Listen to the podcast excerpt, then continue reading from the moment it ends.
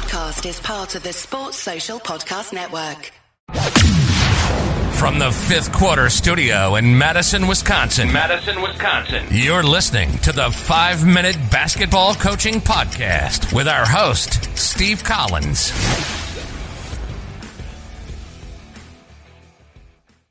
Hey, everybody. Welcome to the Five-Minute Basketball Coaching Podcast. Before we jump into today's topic, I'd like to give a huge shout-out to teach hoops dot com for coaches who want to get better. It is a one-stop shop for basketball coaches.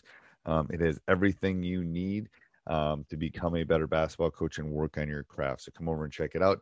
It's run by a basketball coach for basketball coaches. And um You know, I've, I've experienced it at the high school level. You know, there's a lot of these um, resources out there that coaches that aren't coaching, coaches that haven't done it on a regular basis. So go over and check it out, and let's head off to the podcast. We're going to talk about players today, uh, players in regards to having our preseason meeting with our players, uh, what we do, um, how we handle it, uh, the information that we give them, and basically how we how we kick the season off before it all begins, uh, the first day of practice. Now, my assumption my assumption has always been that coaches have preseason meetings. I always did. Can I assume that?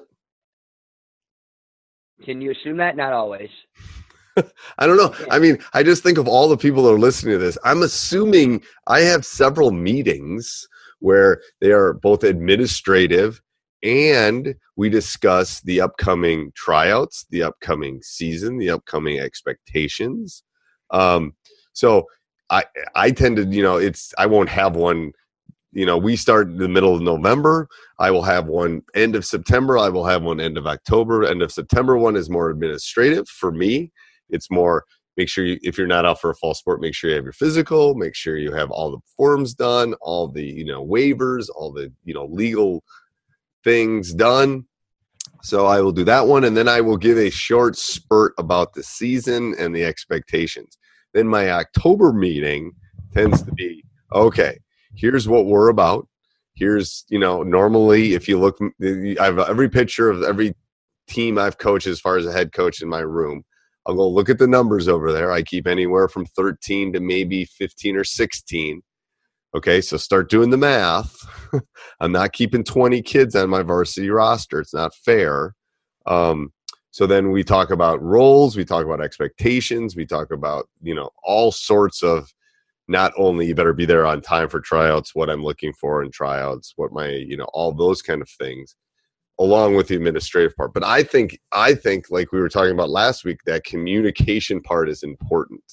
Um, there can be some self-selection at that point.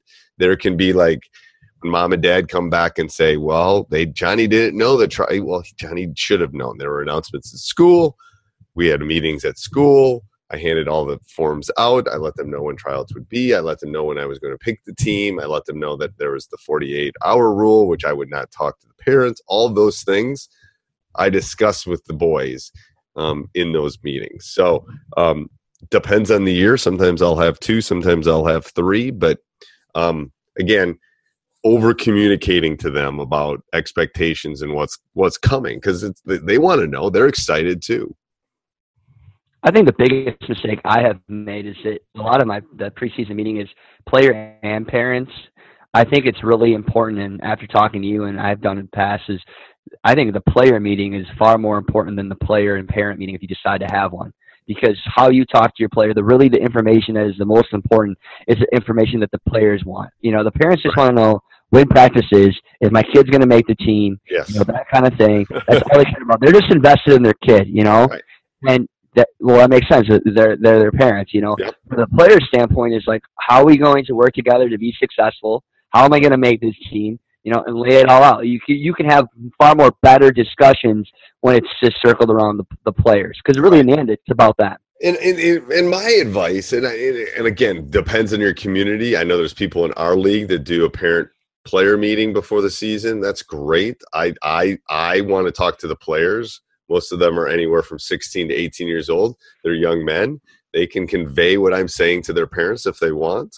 Um, I do my parent meeting after I've picked my team. Um, so that's the way I do it. Um, it's not right or wrong. I know there's a lot of people that will do these meetings and have the parents there before, which is great too, because then they're hearing something else. Um, I just, you know, I'll realistically have thirty, thirty-five kids and half of them won't make it. I don't really need, I don't feel like I should have to have their parents. Without the ones like you who work tirelessly to keep things running, everything would suddenly stop. Hospitals, factories, schools, and power plants, they all depend on you. No matter the weather, emergency, or time of day, you're the ones who get it done. At Grainger, we're here for you with professional-grade industrial supplies. Count on real-time product availability and fast delivery. Call, click Grainger dot com, or just stop by. Grainger, for the ones who get it done. Of, of all those kids there at that meeting, I just don't, I don't feel it's like, you know, I don't know. I'm sure I could do it that way, but um, I it's similar to my classroom, and I teach juniors and seniors, so I'm a little different than coach. And I I, I tell like because I tell them the first week of school that I'm not going to call home, that I'm going to talk to them. You know, when parents come to go to school night or or we do parent teacher conferences, I said I'm going to communicate with your son or daughter. That is my first line of defense, my second line of defense, my third line of defense. If I call home or email home, you know it's gotten to a level that's way up here because I'm trying to teach them skills about being a student, about making up their work, about that kind of stuff. You don't need to be involved. Mo- probably, or half of my students are going off to college next year. So you're not going to be there to check to see if they did their homework. You know, you have the online thing you can check, but I'm going to convey and communicate with them. I would expect the same back. So that's what I tell my parents um, when we meet. But anyway, I, I, I digress. Um, what else, Coach? Anything else? Uh, I think early on, a player meeting is a great way to enforce being well conditioned before the first day of practice. Yep. Comparing those kids, you're, if you if you're not conditioned, you're going to suffer. Your body's going to suffer, and I'm not right. going to feel sorry for you. It's basketball. We have a lot to do. I think it's a great way to say these are the numbers. You know, I'm taking the best twelve best basketball players. It's not, you know, especially those guys of art. You got to communicate.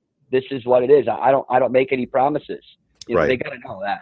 Yeah, yeah, and the thing is, I think that's a great thing about that. We talked about conditioning a couple of weeks ago. That's a great thing. It's like we do two-a-days. So if you're not in shape, school's going to be miserable for you too. Big time. So let's be real. Here's how it's going to work.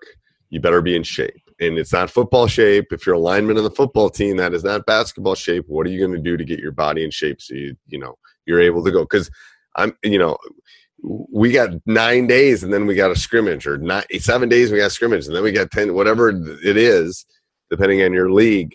Um, so you just got to be aware of that. I, I think that's perfect. Anything else on this topic? Nope. Okay. What's uh, our uh, full timeout is for or against a early timeout in the game? Personally? Yeah, personally.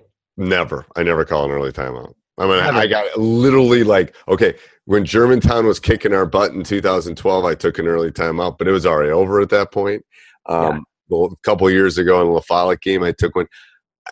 This goes back to what we were just talking about. I want them to work through it. I do not want to take one early. It's gonna. It's got to be bad for me to take one early. Now, what about if you know that you it, – the one thing I, I, I agree with you to a certain extent, but I think I've had young teams before that sometimes if you get to know your kids that sometimes an early timeout they can be able to respond it, pretty quickly. It, it, it can, and, I, and, and I'm not – I, I think it's I think it's based on a group, uh, does, uh, what you does. do. And earlier in my career when we didn't have as quite as much talent as we have yeah. now, right. I probably took them earlier.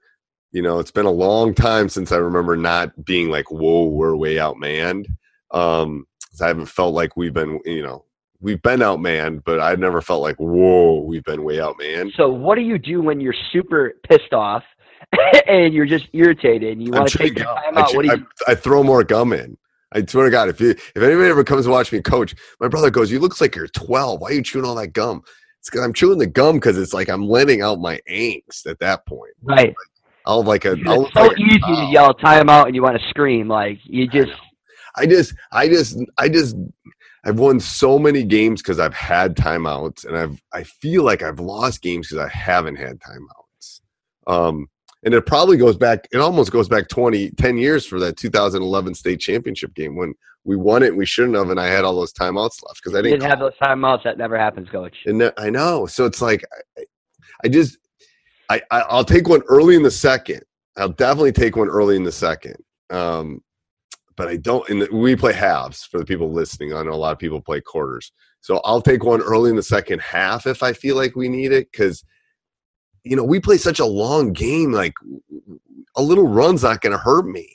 You know, it's like, we're down four, so what? There's like. Do you think it's important just to emphasize as coaches there's other things that you can do to get yourself back into a game besides calling a timeout? Yeah, I think that's part of it too. That might be a good season thing, because we could talk about timeouts. We could talk about that, like whether it's a press, whether it's. I think timeouts could be a whole during the season podcast. Let's save that. That's. Or if anybody has questions directly about timeouts, you know. Yeah. I've won games because I've had game. I've had timeouts at the end of the game. You know. Right. Oh, I'm I'm I'm gonna die with thousands of timeouts left. I tell I I I yeah, yeah. I always I will always have one if I need it. Usually, um, sometimes I won't, but normally I will have one. All right, perfect. All right, great question. Thank you. Yep. Hey everybody, I hope you enjoyed that. Make sure you subscribe and like, leave a review. We really do appreciate those, and I read every one of them. Also, make sure you go over and check out teach hoops dot com for coaches who want to get better. You know, prices are going to be going up. Um, we just added some new courses. We're going to be changing our pricing. Um, the, the free trial is going to be going away. So make sure you go over and check it out. Um, and let me know if you have any questions. If you have any questions about anything, I'm here to, to serve and help you. So Steve at teach hoops dot com. Um, but I would put our community against any other community out there.